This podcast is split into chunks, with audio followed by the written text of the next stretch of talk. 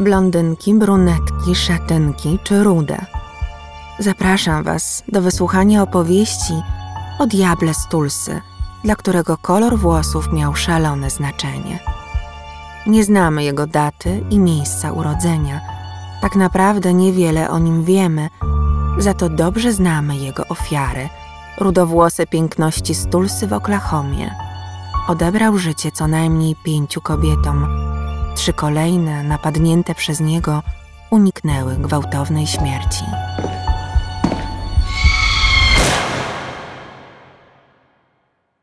Rudowłosa Helen Brown miała 19 lat i była w dziewiątym miesiącu ciąży.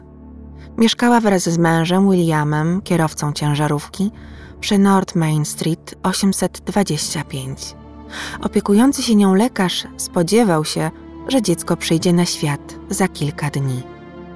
W gorącą noc 10 lipca 1942 roku Helen była w domu sama, mąż w pracy. Intrus włamał się do mieszkania przez okno i napadł śpiącą dziewczynę. Helen została uduszona. Zmarło także jej nienarodzone dziecko. Sąd uzna później, że sprawca dokonał podwójnego morderstwa. Morderca nie poprzestał na tym. Rozebrał i wykorzystał seksualnie zwłoki kobiety. Po wszystkim poszedł do kuchni, ugotował sobie parówkę i zrobił tosta. Nad ranem po śniadaniu, spokojnie, bez pośpiechu, opuścił mieszkanie.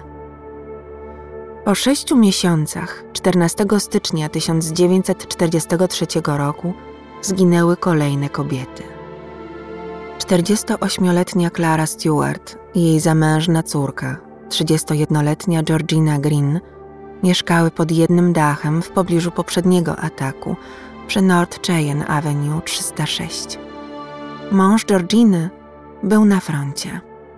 Morderca w podobny sposób dostał się do mieszkania przez okno, zatłukł obie śpiące kobiety i zgwałcił ich jeszcze ciepłe zwłoki. Następnie zrobił sobie śniadanie, tosta i jajecznicę i wyszedł. Zarówno Klara, jak i jej córka miały naturalnie rude włosy.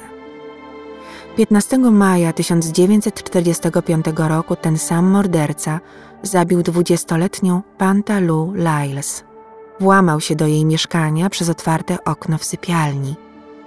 Panta była śliczną, rudowłosą dziewczyną, pracownicą fabryki Douglas Aircraft Company, której mąż, William, służył w marynarce wojennej na Pacyfiku. Panta Lou straciła życie we własnym łóżku. Morderca był na tyle opanowany, że został z jej ciałem do rana. Gdy przed godziną 5.30 zadzwoniła do Lyles współlokatorka, by obudzić ją do pracy, mężczyzna podniósł słuchawkę telefonu.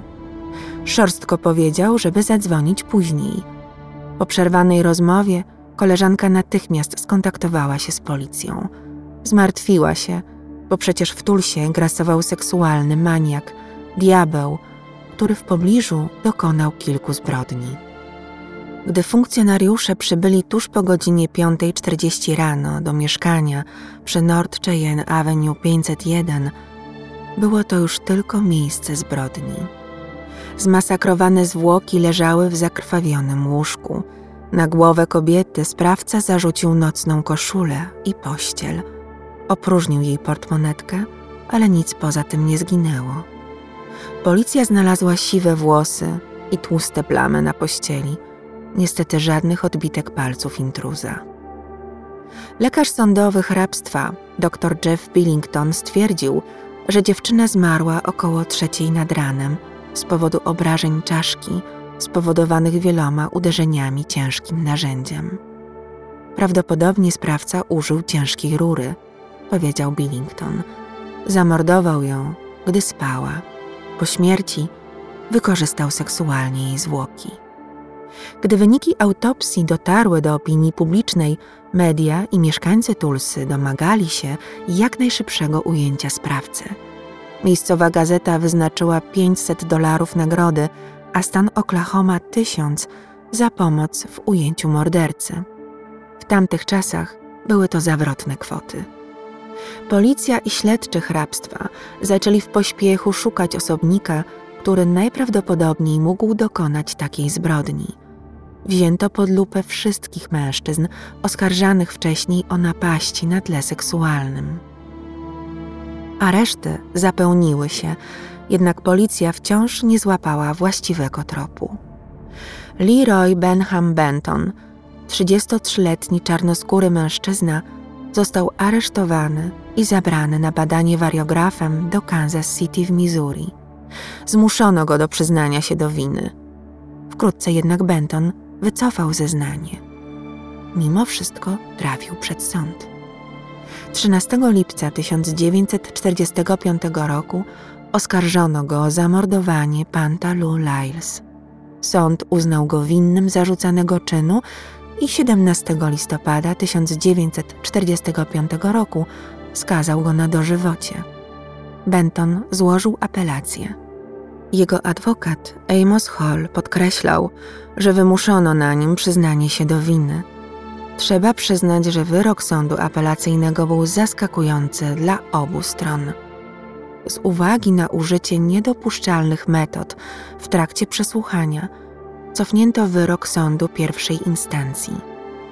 Uznano, że śledczy posłużyli się metodami Star Chamber, czyli Izby Gwiaździstej, brytyjskiego sądu, który stosował tortury i procedury inkwizycyjne. Wykazano również, że Benton trafił do tzw. Tak sweatbox, czy też hotbox. Jest to tortura, która polega na umieszczeniu człowieka w małej przestrzeni, gdzie doświadcza ekstremalnego gorąca, odwodnienia, co może prowadzić nawet do śmierci. Metodę tę stosowano wobec niewolników w południowych Stanach, w teorii do końca XIX wieku. Jako ciekawostkę dodam, że dziś tej metody używają podobno Chińczycy wobec politycznych wrogów i Korea Północna w obozach koncentracyjnych. W sweatboxach lądowali także przesłuchiwani przez Amerykanów Irakijczycy. Przykłady możecie zobaczyć w filmach choćby w Django, Quentina Tarantino, czy w serialach z Archiwum X i Prison Break. Leroy Benham Benton został uwolniony po prawie dwóch latach 4 marca 1948 roku. Odstawiono go do miejscowości Gere w Indianie, gdzie natychmiast dostał pracę. Istnieją pogłoski, że jeszcze jeden włóczęga miał odpowiadać za zbrodnie diabła z Tulsy. Henry Owens został aresztowany pod zarzutem zamordowania Lyles – już wcześniej był oskarżony o napaść na tle seksualnym. Zgodził się na badanie wariografem, ale wynik był niejednoznaczny. Wciąż pozostawał w areszcie, gdy morderca uderzył ponownie.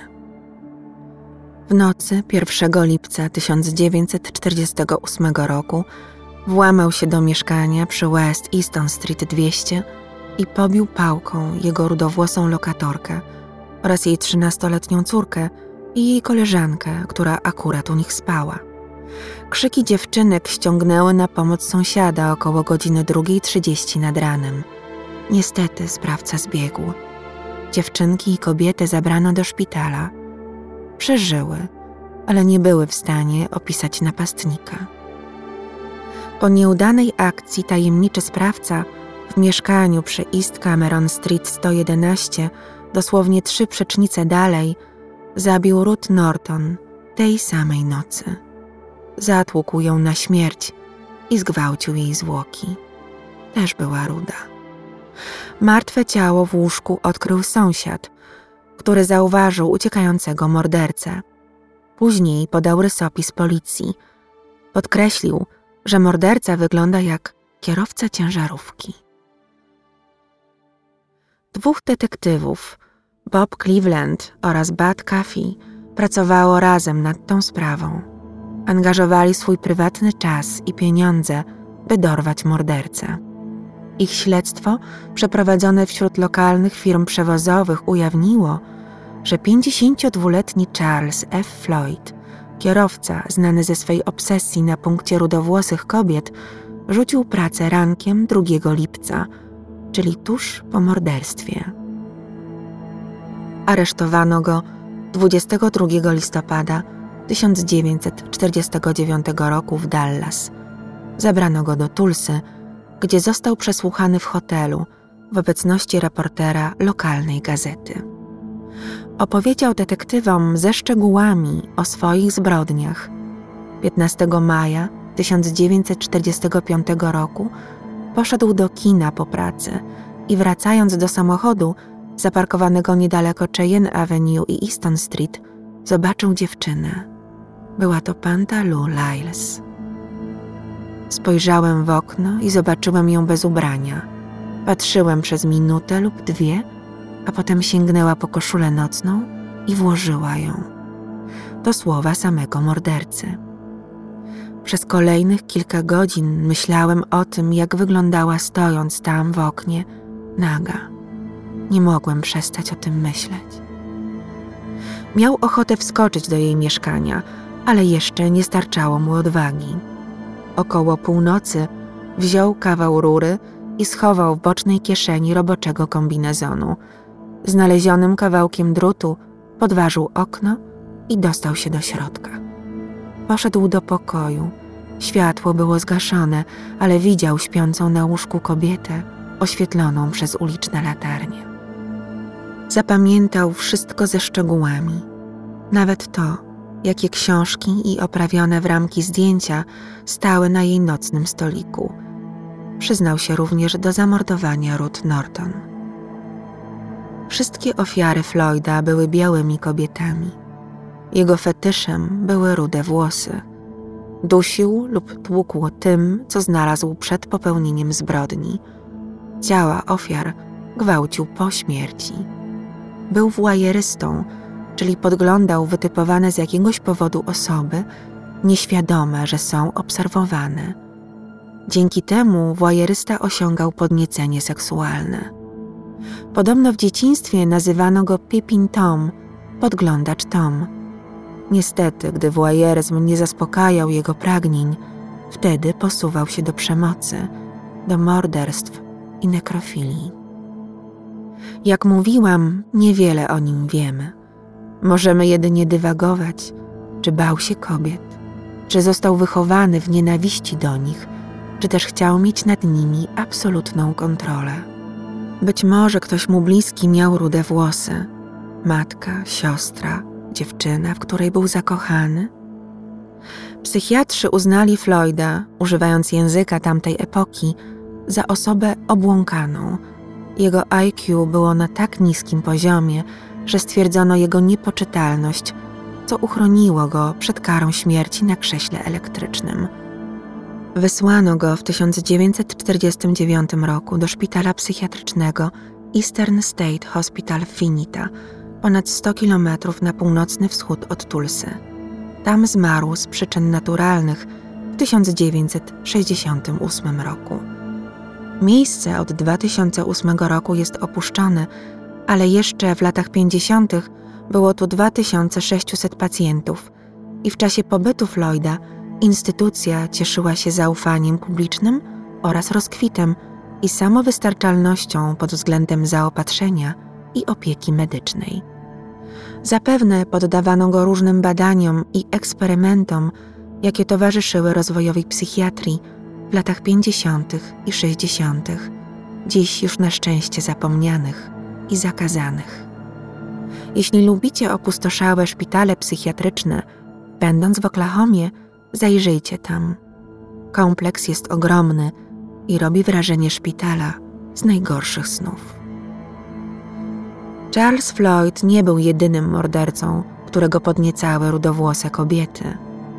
Najprawdopodobniej w latach 1978-1992 grasował w kilku stanach sprawca tzw. Tak Red Hat Murders. Różne źródła wskazują na różną liczbę ofiar od trzech do jedenastu kobiet uduszonych i porzuconych w rowach przy autostradach stanowych. Większości z nich nie udało się zidentyfikować. W maju 2018 roku policja w Teksasie i Luizjanie poszukiwała seryjnego mordercy, który zabijał i obcinał głowę rudym kobietom. 1 marca 2018 roku jedną głowę znaleziono niedaleko jeziora Calcasieu w Luizjanie, kolejną 24 marca w Teksasie, w pobliżu jeziora Lake Houston. Obie kobiety były w podobnym wieku, obie rude, z dobrym, zdrowym uzębieniem, białe w wieku pomiędzy 25 a 40 lat. Głowy znaleziono w czarnych plastikowych torbach w trakcie porządkowania terenu wokół jezior. Na żadnej z nich nie zauważono przeżyciowych obrażeń. Świadek opisał dwudziestoparoletniego mężczyznę, który wysiadł z niebiesko-zielonego Chevroleta niemal wraka, chwilę stał na moście, po czym wrzucił plastikową torbę do jeziora Houston. Zdaje się, że do dziś obie sprawy pozostają nierozwiązane, a kobiet nie zidentyfikowano. Wracając do Charlesa Floyda, amatora rudych kobiet z Tulsy, gdybyście szukali o nim informacji, nie pomylcie się, jak zdarza się to niektórym mediom. Istniał jeszcze inny Charles Floyd z Tulsy, a dokładnie gangster Charles Arthur Floyd, zwany Pretty Boyem, który zginął zastrzelony w 1934 roku. Przez chwilę po śmierci Johna Dillingera był tak zwanym wrogiem publicznym numer jeden, ale to zupełnie inna historia. Drogie panie słuchające moich historii, jaki macie kolor włosów? Blond, ciemne, czy jesteście rude, tak jak ja? Czy myślicie teraz o tym samym? Niestety można zostać ofiarą zbrodni z całkiem błahego powodu. Dla nas może nie mieć szczególnego znaczenia, dla mordercy staje się fetyszem, który absolutnie, koniecznie musi posiąść. Ted Bundy wybierał na swoje ofiary kobiety z długimi, prostymi włosami w kolorze brązowym oraz przedziałkiem na środku głowy, zupełnie jak jego ukochana Stephanie.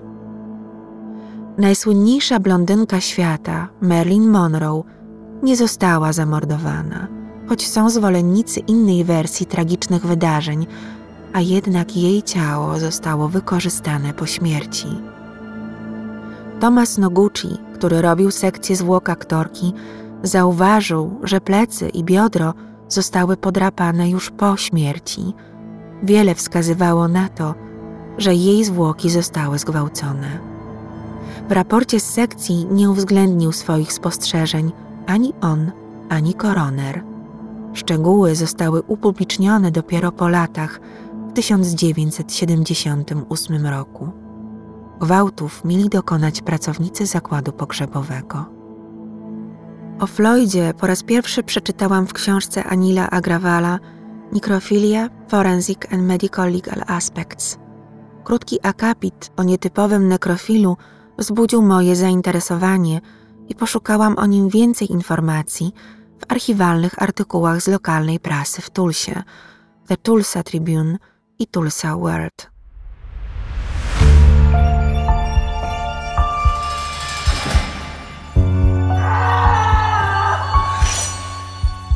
Dziękuję za Waszą uwagę i zapraszam po więcej historii.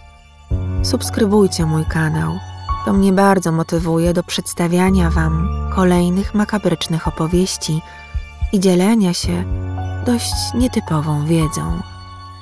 Rudowłosa Renata z worka kości.